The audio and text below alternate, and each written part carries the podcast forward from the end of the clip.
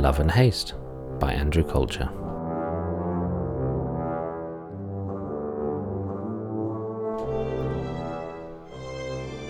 Chapter 14 Friends? Um, yeah, okay. Seeing Charlie's borrowed car being stolen had scared Sam more than he wanted to let on. It was further proof that he was in a country that was very strange to him, and he was probably out of his depth. The last thing he needed was an enemy, and the first thing he needed was a friend. Charlie was annoyed with herself for leaping at the chance to borrow Bill's Jaguar, but for now, Sam could be useful for her, especially because she'd lost her thousand dollars expenses fund, so she decided to let Sam think that she was on his side. While Sam was prodding buttons on the dashboard trying to get some heat, Charlie looked at the reflection of his face in the rearview mirror. He looked pretty harmless, almost childlike and feckless to her eyes. Maybe they could be actual friends instead of just pretend friends. Although she knew she was probably the only one doing the pretending. Come on, friend, let's hit the road to New Bedford. With Charlie still sat in the back of the car, Sam started the engine and put the car in gear. But they hadn't lurched more than a few feet forward before they both realised something was very wrong. Sam wasn't gifted with mechanical sympathy. In fact, the case of his old Mercedes, the phrase mechanical angst would be closer to the truth. But even he knew that cars aren't supposed to make a sound like a rolling pin being dragged down a stone wall. Charlie grabbed hold of the back of Sam's seat and used it to pull herself forward into the gap between the two front seats. What's wrong with the car? Could you be a darling and find out what's up? Just hop out. Charlie's voice was strained high with the effort of not accusing Sam of being a moron. She considered rephrasing the question so it didn't sound so aggressive, but Sam didn't give her the chance. I'll get out and find out what's up, shall I? Charlie nodded, and she forced a smile, but was wondering what kind of simpleton she'd got herself stuck with. Of course, she wanted him to get out and find out what's wrong with the car. That's why she'd asked him to get out and find out what's wrong with the car. Jeez, what a dumbass. Charlie watched as Sam rustled his way out of his seat. He swung the door hard as if he was going to slam it, but then something caught his eye and distracted him. He let go of the door handle and crouched down by the front wheel for a moment. He stood up again and snapped his head round to look at the back wheel. Ah, King! Sam stretched out both arms and steadied himself on the roof of the car, then pulled himself past Charlie's door around to the back of the car, kind of like how a kid trying to ice skate for the first time finds their way around the edge of a rink. Charlie twisted on the back seat to watch as Sam crouched below the level of the window. Charlie pushed her bag into the footwell, slid across the seat, and pushed her forehead against the cold window, trying to see what Sam was doing. She couldn't tell what he was up to, but even the top of his head looked angry.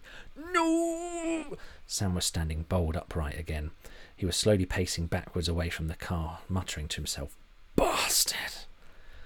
Charlie recalled from the window. Sam balled his fists and slammed them into his hips, and he yelled again. Even through the dim light, she could see his anger wasn't directed at her, but she was suddenly worried about being alone in the dark with a very angry Englishman. With her left hand, she fumbled in her bag and found the can of mace she always travelled with, and with her right hand, she leant past the edge of the passenger seat and activated the car's central locking.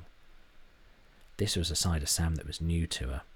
He was furious, and his treasure hunt was starting to feel a lot less like a game. Sam stomped back to the car and finding it locked, his shoulders dropped, and Charlie would later swear that he saw his bottom lip quiver a little bit. He cupped his hand round his eyes and peered into the car. Charlie could see that he looked more defeated than deliriously dangerous. He looked like he might cry. Or was that just the cold wind making his eyes water? Charlie, I'm sorry. Can you let me in, please? His voice was calm. Not calm like a psychopath, but calm like a disappointed child. Charlie didn't feel threatened, but slipped the can of mace into her jacket pocket just in case. Once inside the car, Sam explained, That bastard Curtis must have slashed our tyres. I can't believe it. What did he think we were going to do? Chase him? Charlie knew it wasn't a real question. She didn't try and answer it. Oh, God, what are we going to do now? Charlie slowly raised her hand and was about to place it on Sam's shoulder for reassurance, but he turned to face her, catching her out and making her feel a little bit foolish.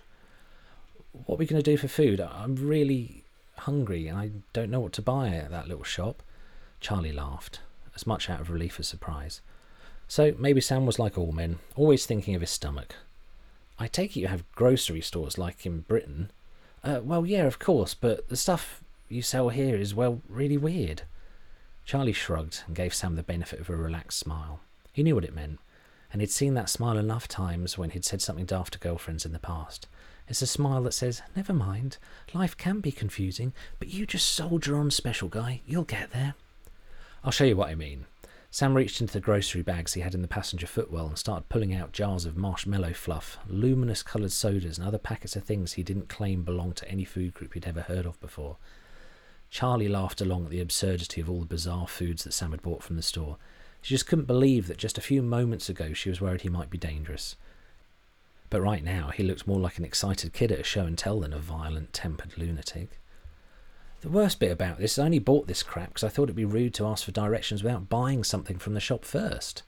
Oh boy, have you ever got a lot to learn about America? Do you mind if I help myself?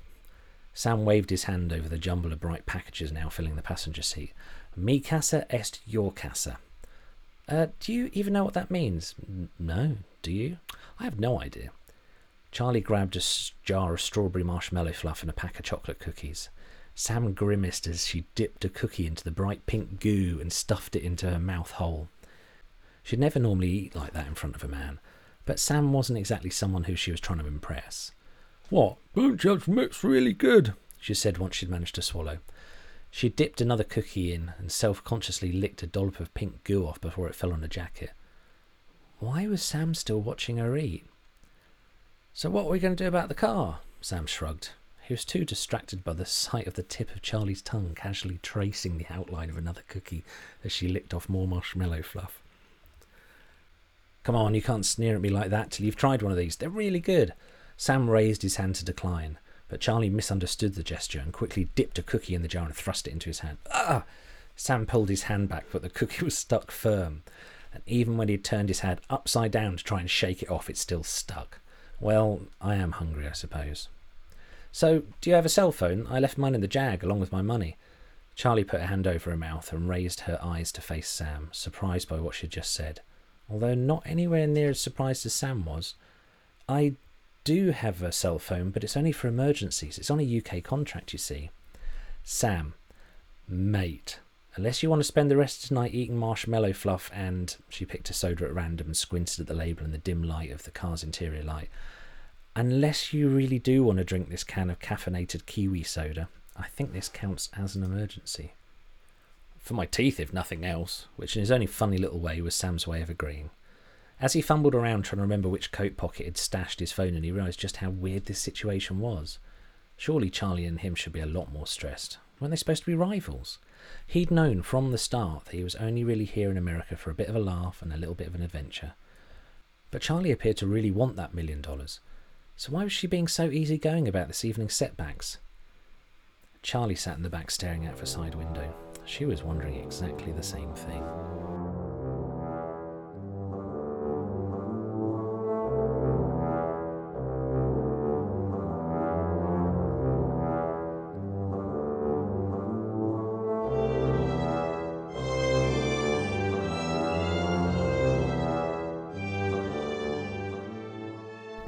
Sorry to interrupt and talk over the pretty music, um, which I made, but I just wanted to explain that if you've heard this podcast and enjoyed it, then please subscribe and please do all the rating and, and, all that stuff that everyone tells everyone to do these days.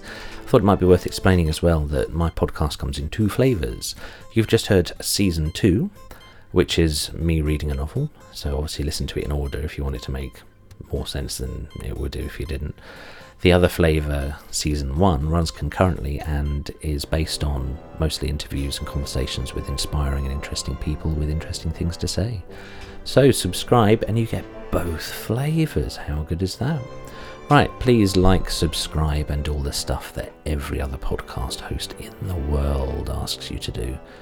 I know everyone asks you to do it, but it's because it makes a huge difference. If you enjoy this, then just please tell people. Please have a look at my alarmingly crappy website andrewculture.com. I should also point out it's deliberately crappy. I'm, I do this stuff professionally, so it's my own odd sense of humour. Anyway, I'm just rattling on about a ton of crap now. Let's put the pretty music back on for a second.